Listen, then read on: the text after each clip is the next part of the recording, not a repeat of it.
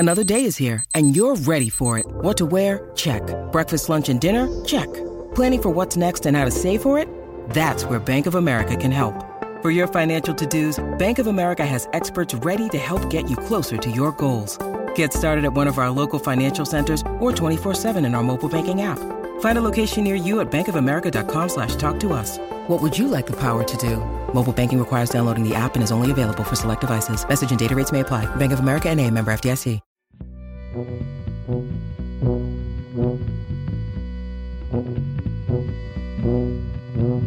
I went to one of the premieres of, I don't know which season, it might have been, I don't know which season it was, but I went to the premiere, and as I get out of my car with my girl, we're walking towards the sidewalk, and David Simon's being interviewed on TV. So we stop so that I don't interrupt and walk through the camera. I stop until he's finished. He turns to me, and he goes, "We did you wrong." And then he said to me, "But I tell you what, your death scene is when everybody went, okay, these Greek guys are serious." That's what turned it around to have the audience realize, oh, you can't fuck with these guys. Hello, it's Dave here. And I'm Kobe. And you're listening to The Wire Stripped. It's the show where we watch The Wire every single week, every single episode. You can't fuck with these guys. And we're here talking today about Season 2, Episode 3, Hot Shots.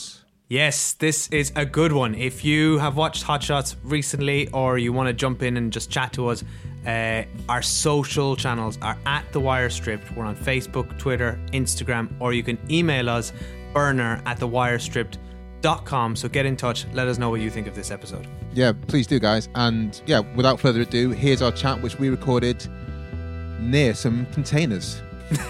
We spent so long near those containers. We did. It was cold. He got the fire and the fury at his command. Well, you don't have to worry when you hold on to Jesus' hand. We'll all be safe from Satan when the thunder rolls. You gotta keep the devil way down in the hole.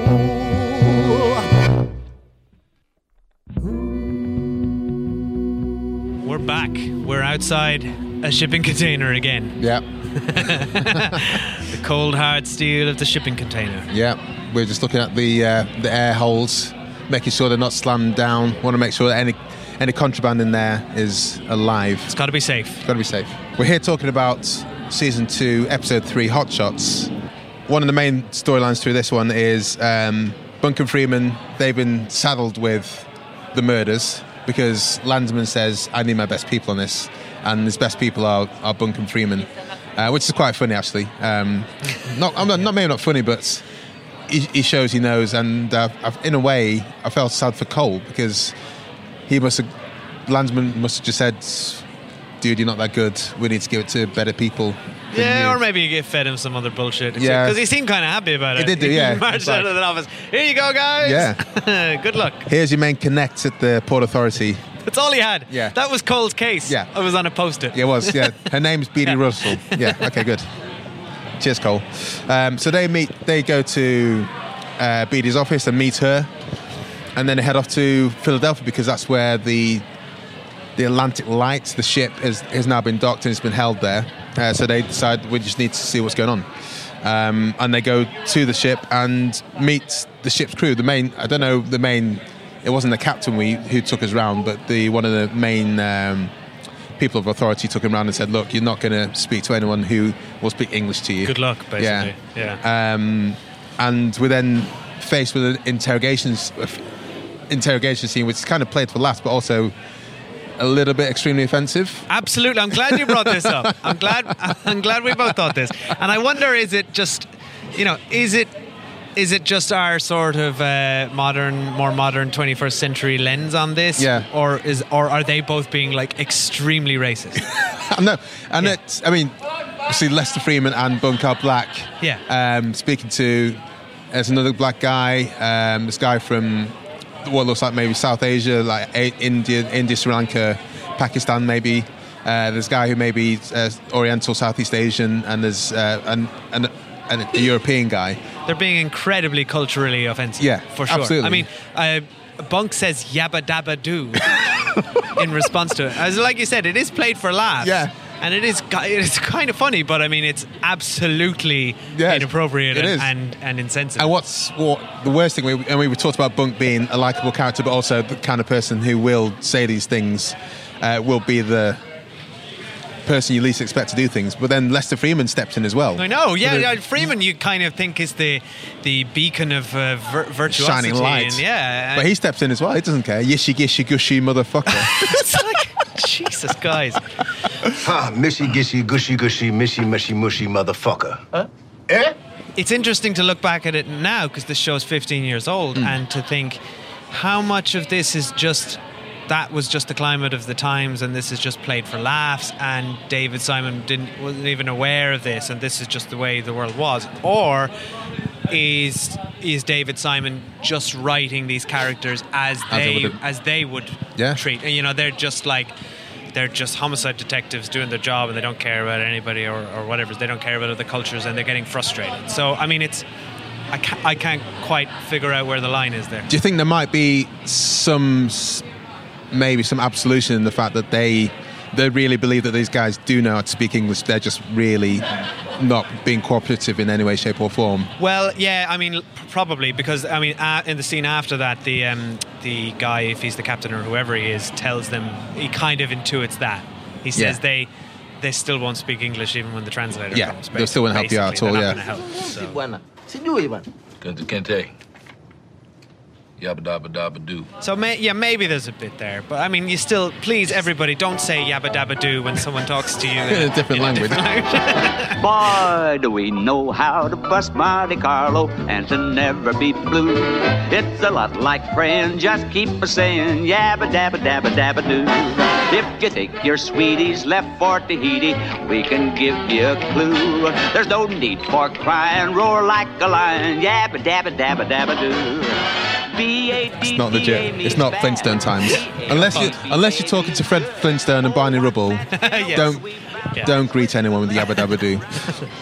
Going back to the Jane Doe's, McNulty is back at the coroner, the doctor, and he finds out that he has a good chat with the doctor and finds out that the doctor realizes that some of the girls were in Hungary because they've had breast implants and that they'd had intercourse prior to dying.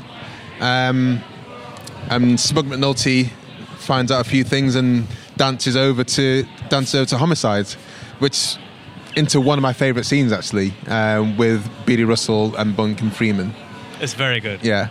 So he marches in there having like, I've cracked the case, guys. Yeah, guys. And they just like reel the whole thing back to him because they're 5 steps ahead of him. Yeah, exactly. It's very, very good. Guys, make way. McNulty's back again. Guess who's back? McNulty. That's what he wanted. He wanted like, a round of applause. Yeah. And I love how Beatty steps in as well. She's not afraid. You already know Beatty's involved, and she is. Once again, we said it before in the first 2 episodes of this season. She's a strong police person, police woman. Yeah, she's and I like her. She's just likable. Yeah. She's like down to earth. She's very warm. Mm. And I think crucially, you get at the end of this scene. You get a little bit of a moment of emotion from McNulty and B. Amy Ryan's fantastic. I think I was aware of her before I saw this because, again, I caught up with it on DVD. This is Chris Hewitt, a podcaster with the Empire Film Podcast. Because of Gone Baby Gone. And she's great in that. And she was nominated for an Oscar, I believe, which I should know, film journalist. And so I knew she was great. I didn't know she was in this to the extent that she is.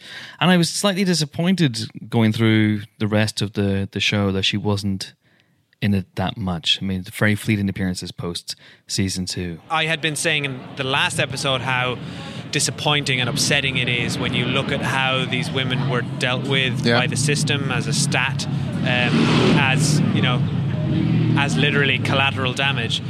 But finally we get a little bit of raw humanity from McNulty and Beatty, who are like, I don't want to see these women end up as medical cadavers. Yeah.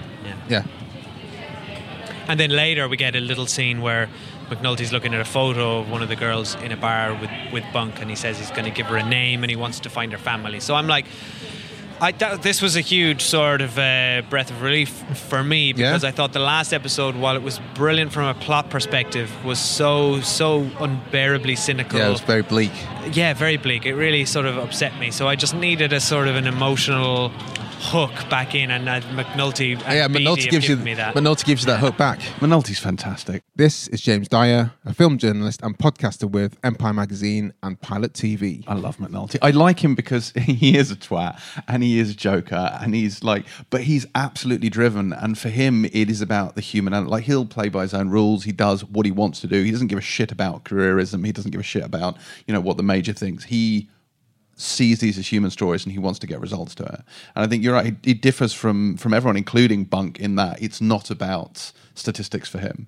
And this is something that Simon makes a point of getting across, that oftentimes for the police department as a whole, suddenly when you get up to sort of colonel and above, it's all about statistics. They don't care about anything else. It's all about duking stats and moving stuff from one column to another. You know, no one's actually thinking these are people and this is shit that's happened. And I think McNulty is the one character on that side where that's, you know, that's a clear priority for him. There is a human being inside McNulty.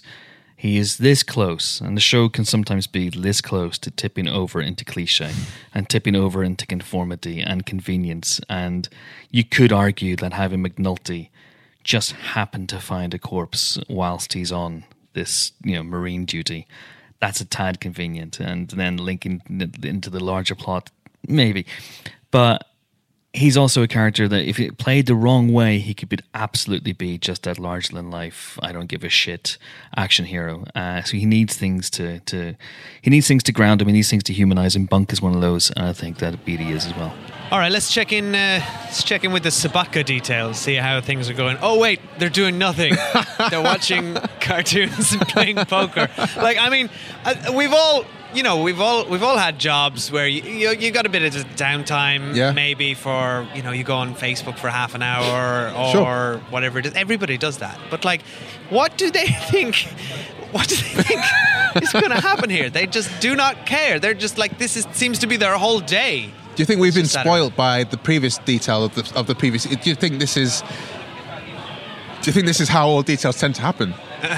Maybe it is. Maybe that's actually what a detail is. Yeah. And then they just knobbing about, pull some hand to hands at the end or whatever, and say, "Oh, we did something." Yeah, they've got Sobotka's picture on the chalkboard. No, they don't even have his name. They just literally. Is that all it is? It's just a picture. Yeah, it's just a picture on the pinboard, and that's it. One thing that struck me here is that Prez is just kind of lost. I don't think he feels he's got the authority to do anything there. Well, we know he doesn't have the authority because season 1 he tried to get Hurt and Carver to do stuff, and they just ignored him. Yeah. You need someone like Prez thrives when he's surrounded by people who can let him do what he needs to do. But he's not the person to get the gears in motion.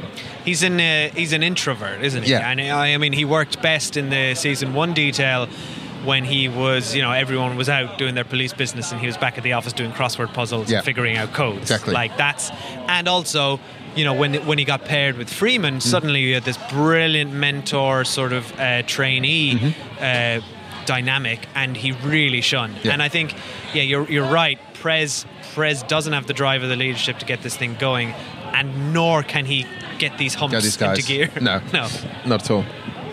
So he basically goes and, tattletales to his father-in-law at his anniversary party. Yeah. And I think this is very interesting because you get, you know, he not only does he tell him that nothing's happening and it's very frustrating, but he gives Valcheck this crucial bit of insight into the Barksdale detail from season 1 that they got super close to the money and where that was going, and then Burrell shut it down. Yeah. And you can see Valcheck's eyes visibly lighting up at this. Here we go. So what does he do? He heads straight to Burrell at a council meeting. I think this is very nicely timed, just as he's about to go in. And he basically, you know, he again threatens him by withholding his votes. Yeah. And then he gives him the little stinger, you know, maybe we can follow that money again and see where that leads. Some of the scenes I remember vividly were scenes that involved Valcheck with black guys. I mean, black cops, okay? This is Al Brown, who played Valcheck in season 2 of The Wire. And that obviously the way The Wire was written, although I was a white cop, the character I was playing would not have grown up with a whole bunch of black guys. I felt that I certainly didn't. Valcheck was prejudiced, but I just thought he represented a character. I had to keep in mind a character that I felt that when Valcheck became a cop, whenever he started, there wouldn't have been that many black cops, and things had changed over the years, you know what I mean? What does he say? In classic offensive Valcheck way, he says, "I want the black guy. I want the black guy who did Daniels, the last detail." Yeah. It's like, oh, well done, Valcheck. So in a way, it's like Valcheck is getting the band back together. It is, absolutely. Yo. Omar's back. Yo, so come on, Omar's coming, man. Oh shit! Bug's been trying to get a bead on Omar. McNulty doesn't know where he is. Or so he says. We don't know at this point. We don't know what's going on. But we see him with a new guy, Dante, and they're scoping out. They're scoping out a stash which they're going to raid later on. And I love the scene. Omar's teaching Dante how to do it. Yep. This I do it guy. Wait, these guys. They'll come out of the laundry basket. We'll just watch them and we'll go and steal it later. But little do they know. There's two ladies outside who've already scoped this place out, and they do the stick-up. And I love that they do it in the exact same way. Yes. Yeah. It shows that they're pros. This is the cold open, isn't it? It is, yeah. And this is brilliant. Omar's so pleased. He's not upset. He's just like, yeah. That is brilliant. I like that. Yeah. He's got begrudging admiration, I think. A slow nod of respect. And I'd forgotten about these two ladies in my... before rewatching this for the podcast, but they become a team with the ladies. What are their names? Kimmy and Tasha, and that's great. I love the fact there's 4 people now as the stick-up crew, and they work together on scams. Yeah, Omar's getting his own band together. Yeah, it's like a super group, isn't it? Yeah, it is. Yeah. And also then it opens up the opportunity for different types of scams, because if he's got 2 ladies on the team, 2 ladies going past the stash house are not treated in the same way as Omar would be, or 2 guys going past. Yeah. They're just under the radar.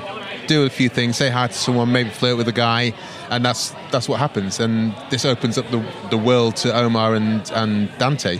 And they get to.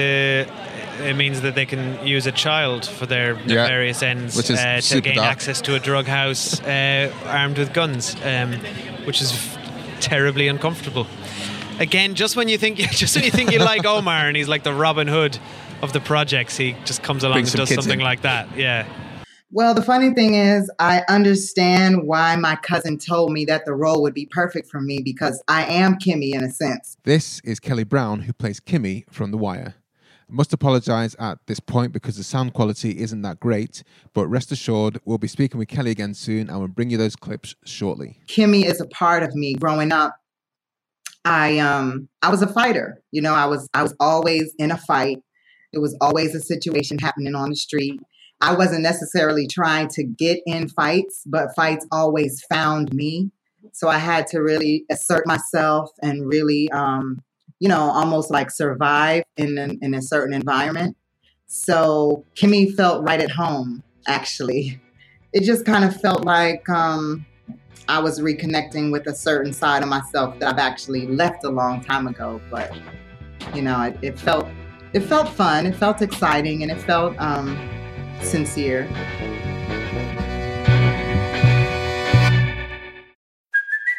Hey, it's Kaylee Cuoco for Priceline. Ready to go to your happy place for a happy price? Well, why didn't you say so? Just download the Priceline app right now and save up to 60% on hotels. So whether it's Cousin Kevin's Kazoo Concert in Kansas City, go Kevin, or Becky's Bachelorette Bash in Bermuda, you never have to miss a trip ever again. So download the Priceline app today. Your savings are waiting. Go to your happy place for a happy price. Go to your happy price, Priceline. Hi, I'm Johnny. I'm a journalist based in Glasgow. I weirdly kind of first got into The Wire through rap battles. If you YouTube The Wire rap battles on YouTube, you'll see it's like the most referenced thing in rappers' verses. I'm a big hip-hop fan, so I got into it from there. And anyway, when I watched season one, I kind of thought it was just going to be this well-written kind of gangster show, which is the sort of thing I like anyway. Instead, season two develops this really kind of nuanced illustration of how, you know, neoliberal economics has devastated a community in this case, and how the show's systemic forces not only kind of fail, but are unwilling to intervene on that community's behalf. And those themes kind of crop up again in the following seasons in politics and education and so on.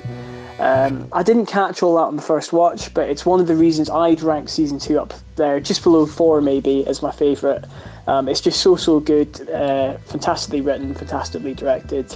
So that's why I love season two of The Wire. And that there, guys, was a burner message from Johnny from Glasgow. Thank you very much for sending that in. If you want to leave us, anyone here listening, wants to leave us a burner message, you can do so using WhatsApp memo. Our number is +44 7534 831 658. And just in case you don't get that number, you can get it anywhere on our social channels. Dave, how else can they get in contact with us? Well, I'm glad you asked, Kobe. We're so natural.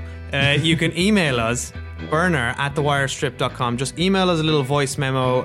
Just record it into your phone if you don't fancy using WhatsApp or any of that nonsense. Yeah. And we'll get them and we'll play out the next messages next week. So we still want to know, guys, where does season two fit in the rankings for all of The Wire seasons for you? Meanwhile, back at the docks, Nick is getting a haircut. Exciting as ever. It is. But this is the first time we meet his girlfriend and his young daughter. Yeah, Amy. And this is a good scene because you get a little bit of background into Nick's motivations, So we know he doesn't have any money. We know he's living with his mother. Mm-hmm. And now we see kind of what he's striving for. He wants to buy a house. He wants to give his daughter and his girlfriend a home. Yeah. Because she's, being bullied at school by her friends.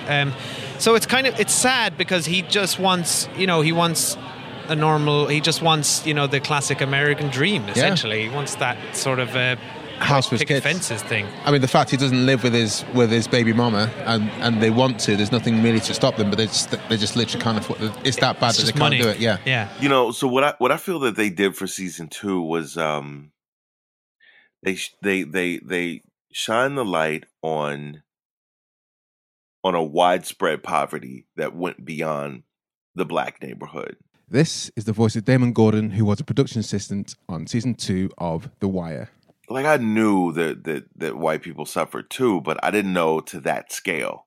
And I didn't know that, hey, they have the same problems that I have. They have the same financial struggles that I've gone through. So one thing that resonated to me was the character Nicky Sobotka.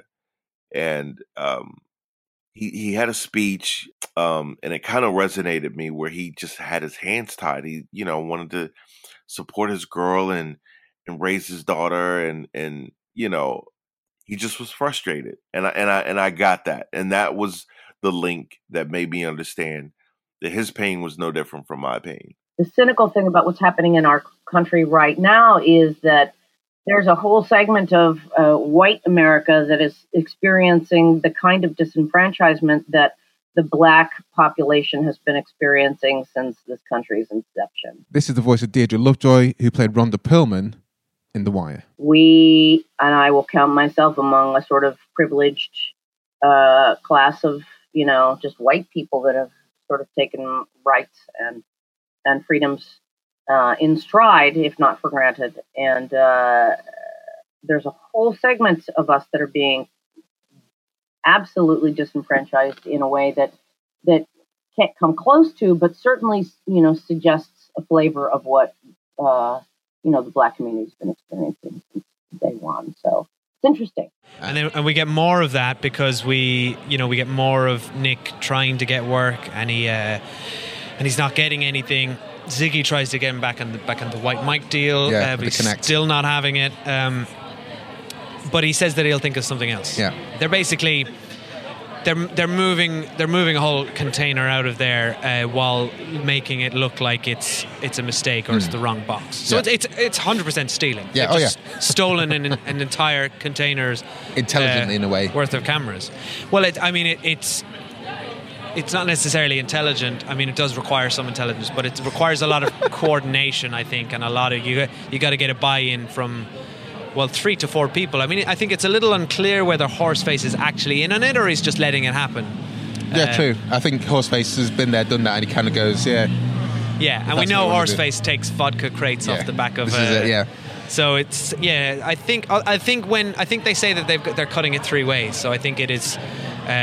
It's just the 3 of them. So they've stolen basically a container full of cameras, and they take it to some sort of dodgy back alley electronics store. The kind of guy you'd find in the Canary Islands. Yeah. So we met this guy. I can't remember his name. Maybe fact checker will pop in. Fact checker producer will pop in here with his name. Kobe, you called. The elevator music started, and I answered. This is producer Tom with a fact check. The name of the character is George Alexander Glikas. I think that's how it's pronounced. Also known as Double G. We met him when we met the Greeks in the first episode, briefly. So he's very well tied. Right. Yeah, he's super tied in with the Greeks, and he's their kind of fence for these kind of illegal goods. And yeah, they take the cameras to him and says, and Ziggy drives a hard bargain. This is interesting, isn't it? Yeah. This is where Ziggy really shines here. Yeah. Like Ziggy shows his value. It seems like he's a bit of a techie guy, I think. So again, it's like Ziggy's just he's just born into the wrong family. Yeah, born not a manual labour kind of person. Yeah. Yeah, I mean, he should be. You kind of see Ziggy might have shone as sort of like a joker computer programmer in a university. Maybe he would have done well. So it's actually quite sad. It made me actually. This episode made me empathise with Ziggy a lot more, particularly the scene after they've fenced the cameras where he's at the bar and he's at Dolores's and we see Delores giving that wad of cash that Frank, his father, has left for this down in his luck worker. And it's a really like beautiful, touching moment that Frank has just basically given this guy a lot of cash so he can pay his bills. And Delores says, you know, your father's a good man. And Ziggy's got this really mournful expression on. It's almost like this self-realization that he isn't that, and he isn't his father, and he doesn't quite know how to get up there. Yeah. He doesn't know how to step out of the shadow. Well, I like season 2 because it showed real people at work. It wasn't just the police and the drug dealers like the first scene. This is Jill Redding, who played Delores, as in Dolores's bar. It showed real people at work with the struggles of losing the work in Baltimore on the docks. Also, the fact that a lot of the land down there is being turned into condominiums, which took place. It actually happened. It's just been a loss of industry in Baltimore in general, and that was showing what people were going through. The thieving that went on the docks was a little bit of a kind of interesting to me. I had no idea if that ever took place or people would drive out with truckloads full of stuff or not. But I guess it was easy enough to happen. But we should mention very quickly the cameras the top-of-the-line cameras that Ziggy was fencing. So this is 2003, 2004? 2003 I was released, so I guess it was maybe 2002 they filmed it. But all digital. Good. 4 megapixels. Magnificent.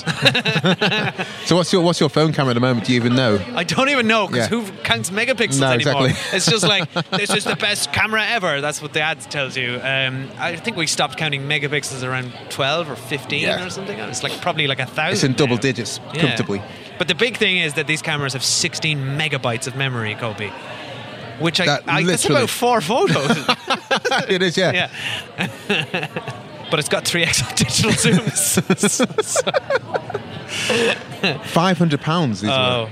I remember travelling and I had a similar kind of camera. So it's kind of nostalgic for me. But now I think about it, it's kind of a bulky camera. The images were quite good, but you know, had to be in high res mode. They're impractical. Yeah. And you're going to upload it via USB connection when you get home from your holidays. It's going to take so long. There's no cloud. Windows 98. Yeah, probably. Good Lord. Yeah. But, you know, like Nick said, it's the Cadillac of cameras. 5, Windows NT 4.0, or the Mac OS system 7.5 or later. That pretty much covers the field. So, folks, if you're in the market for a digital camera, for business, or the family, or both, take a look at the Sony Digital Mavica. High-resolution and VGA images on a full-featured digital camera, all with the convenience of a floppy disk. Imagine that. Oh, look at that. It's a Kodak moment in the house. So we're checking again with Frank Sobotka, and we're at some sort of event? Is it a political event? Yeah, it's a political event at the church, which he's kind of coordinated with lobbyists and also the church. And this gives real insight. This is where I really kind of say where Frank Sobotka's heart is, because he is trying to get more work for his men.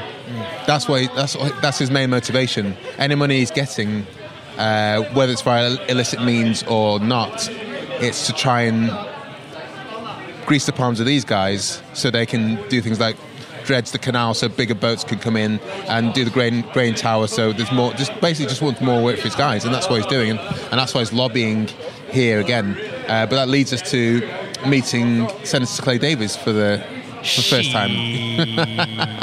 and we find out that, as the lobbyist tells Frank, they've already sunk $40,000 into Clay Davis. Yes. He still hasn't come in. It's classic Senator Clay Davis. I never saw him as deeply corrupt. I just saw him as a guy playing the game. And it's hard to explain that, but I never for once saw him as a deeply corrupt guy. My name's Isiah Whitlock Jr., better known as Clay Davis, and you're listening to The Wire Stripped. Shit. That would have sent the character in a totally different direction. I really felt that. No, he's not corrupt. He's just, he's a guy playing the game, if that makes sense. I'm just out here playing the game the way it's supposed to be played, and I happen to be winning. I can say this honestly, when I play a character, I always believe that character is right. You've got to be able to justify everything that you're doing. So I always felt that what he was doing was right because I could justify it in my mind. I mean, I think that's probably what helped me play the guy, is that everything that I was doing was justified. The other thing is that especially when you look at the world today, I'm no more of a crook than, some of the major crooks, big business and things like that. This makes you like Frank even more, because it's him putting in the hard graft, and he's rolling up his sleeves, and he's out of his element. Like, yeah, he's in a shirt and tie. And he's uncomfortable wearing those clothes.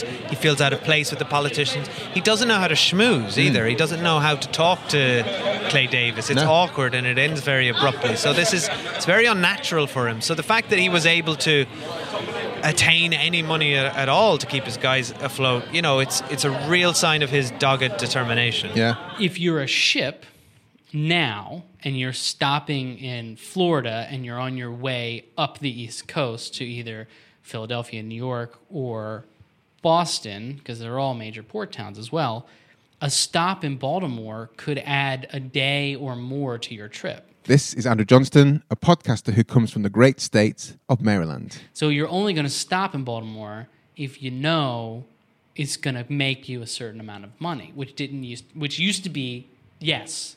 The answer was always yes, but it hasn't been that way since the 70s. So what they did along many years ago is it would take you a full day or more to get up into Baltimore, and then another day or more to get out of Baltimore. So we just cut a line through Delaware, which is on the east, is between much of Maryland and the Atlantic Ocean. We just cut this line straight through it, sea level. It's this amazing canal, the Chesapeake-Delaware Canal. And it meant you could take your one-day trip up to Baltimore and then go along without having to take another day to get back through the Chesapeake Bay. But of course, again, as fewer ships arrived, This canal hasn't been taken care of. So his whole thing is he wants to dredge this canal. It's this amazing, like, our villain, air quotes, Frank Sobotka, is doing all sorts of illicit activity to dredge a canal. Like the most mundane thing you would never think of, but that literally means life and death for his union members. That canal, the extra meter that you could dredge it to get it to the sea level it's supposed to be, would mean that boats of a certain size would suddenly Baltimore would become a viable stop along their East Coast trip, whereas the trip that they, the 2 days, just shaving that day return off is huge. We're talking about millions of dollars. The final storyline, we're following the Barksdale crew. There's a few kind of intertwining bits here. First of all, they're following Tillman, the police officer, the correctional officer, who's been giving shit to eBay, and they get some dirt on him. This is the first time following them. This is the first time we see Butchie. Yes, Butchie. Yeah. Blind Butchie, as they refer to him, unpolitically correctly. But we see him for the first time because this is where Tillman is the one that supplies the drugs to the prisoners. Yeah. Stringer and his guys find this out and said they rolled up a deal with Butchie to Hot Shots the drugs. Which is the name of this episode? Yeah, it's which is, and I didn't know what that term was, but do you want to maybe explain that to people? So Hot Shots, so they lace the packets with some kind of poison, arsenic or whatever. So it at least maims the person who ingests the drugs, likely going to kill them. And that's what they do. They lace all the drugs, they give it to Tillman. Tillman then passes it on to the prisoners. Prisoners do it at night. Many prisoners die. And so we get an insight into, Avon might be in prison, but he still holds an awful amount of power. Absolutely, outside, yeah. And he can really get things done. Yeah. And we also see, why he didn't want D'Angelo on drugs. Yeah. And we think that's a very sort of loving family uncle kind of move. Yeah, don't do drugs. But, yeah, yeah, that's what it kind of seemed like. But no, it's just very calculated for his own safety. And then part of that was, this is not fallout, I would say, but following on from Brianna saying D'Angelo needs to see his kid to make sure that he knows why he's doing the time. So String goes along to see Donette. And it's quite a gross scene. Well, first of all, it's gross because he steps up on D'Angelo's baby mama. Yeah. But then there was tongue everywhere. Yeah. There was so much tongue. It was like the first time. It's like when you go to a school disco. Yeah. And people are kissing for the first time. And I think the tongue needs to go out. The tongue needs to protrude before the lips touch. Oh, it was everywhere. It was all tongue. It was hard to stomach. But yes, they're a thing now. Yeah, they are. Oh, I enjoyed Stringer Bell's quick marketing lesson with the guys in the car. But yes, the phones. He has not lost what he learnt in Macroeconomics 101, has he? So the market saturation, because Poot's got two phones. I really enjoyed this sort of little tangential story about Poot still being on it. Yeah. With his baby mama phone and his work phone. That's it. But Stringer's like, yeah, market saturation, so better sell up mobile phone shares. I feel like he's going to regret that 10 years later. This is one device. And we are calling it iPhone. Today, Apple is going to reinvent the phone. Tillman is the person that brings the drugs into the prison, and you see him like divvying up the drugs and everything in the car park. In the car park? Yeah, what the hell, man? What are you doing? Do it at home. Do it anywhere. Do it anywhere that isn't where you're working. Yeah. In plain sight of everybody. Where there should be a lot of cameras. Yes, exactly. There'll be a lot of cameras. Tillman's here. What's he doing? He's like, looks like he's doing lines. I don't know what he's doing, but it did look exactly like that. Dear God, man. I actually found out from Jonathan Abrams' book that Tillman was an actual police commissioner in Baltimore, the name Tillman. Okay. So it's another case of David Simon and Ed Burns pulling real-life names into characters. He's the guy that first signed off on Simon and Burns, or Simon following the homicide unit for a year, Tillman. Oh, so this is good homage to it. Yeah, that's where it all began. Look at here. And that Tillman right there. Just like a prison guard and all? Yeah, I see it. In this episode, though, one of my favorite little moments with Valcheck happens. What's that? Did you notice this? When, I mean, generally, season 2 is Valcheck heavy. It really is. Valcheck sublime, isn't it? He's a hero. Well, he's not a hero. He's not the opposite of that. But he's like, I absolutely adore him. He's just, you love to hate him. He's just like this little sleazy rat man. But there's a point where he comes into, he just, I don't remember what the scene was, but he's coming into his office and his PA's outside and she goes, "Good morning," and then he says absolutely nothing, walks right past her into his office. And I think that little moment tells you so much about Valcheck. Good morning, Major. Well, she's like an underling, and she doesn't deserve a hello or any kind of salutation. Exactly. She doesn't even register to him. Like, she's not even there. Yeah. He's just like, he's the most. Like, I didn't think we could meet a more narcissistic character than McNulty, but Valcheck. I mean, in a previous episode, well, it's in the first episode. Prez is trying to talk to his father-in-law Valcheck about what he wants to do. Valcheck kind of listens. You could clearly, he's not really paying attention in any way, shape or form, and then goes, well, this is what you're going to do. You're going to be a sergeant, and then you're going to be a major, and you're going to take care of my daughter. Yeah. So you wonder if he's actually even registered anything that Prez had said. No, he's too busy staring at a stained glass mirror of himself. Yeah. One other thing, and we talked a little bit about the how the Bunken Freeman talking to the ship workers was quite racist. Yeah. I think it's interesting looking back at The Wire with a sort of, a quote-unquote 21st century lens, because, I mean, it is the 21st century, but it was the very early 21st century. Yeah. And I think times have changed a lot, and I think sort of there's been a definite shift towards political correctness, I would argue, for the better. But another one I noticed, interestingly, because is when Jay is talking to Beatty Russell when he first meets her, and they're in the office in this episode.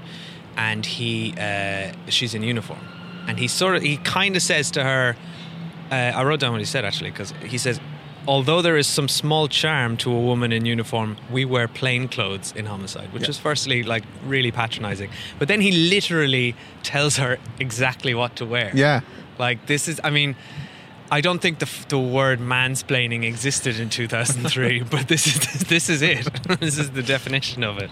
But in that scene, he also kind of ripped into Freeman and into Bunk at the same time as to what they were wearing. He did, to be fair. He's equal opportunist. Exactly. Yeah. If anything, he's paving the way towards a golden future.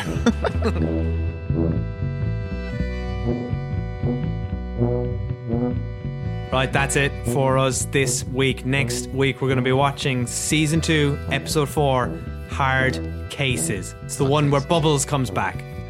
We have to thank everyone who contributed to this episode. We can't do this podcast in this way without you guys, so big up to all of you. Well, we can do it, but it will literally just be us talking, and nobody wants that. Well, some people want that, but I think people like here from John Nobody Dolan. Wants that, Kobe. Don't fool yourself. There's not a single person out there. They come here for the Wire people, and we're just like, we just get in the way. We're just chatting. We're like, God, these guys again.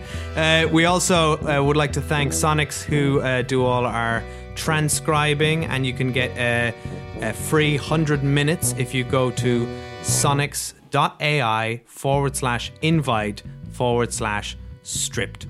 Yeah, and a link there is in the show notes as well if you just want to click on that. Thanks to Chris Sotera and Izzy Lawrence for the graphics. They're super cool. And thanks as always to Martin and Sam from the Song by Song podcast, who do that brilliant version of Way Down the Hole that you hear in every episode. Yeah, thanks of course to producer Tom, who makes us all sound fantastic and puts everything together. And don't forget, you can talk to us and Tom, talk to any of us at TheWireStripped.com. Facebook, Twitter, Instagram, or email us burner@thewirestripped.com. Don't forget to subscribe to the show and review us, guys, on whichever podcast app that you use.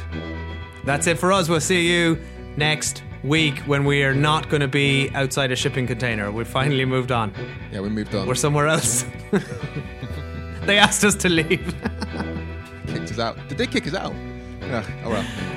All right, guys. Well, catch you later. Bye. Bye.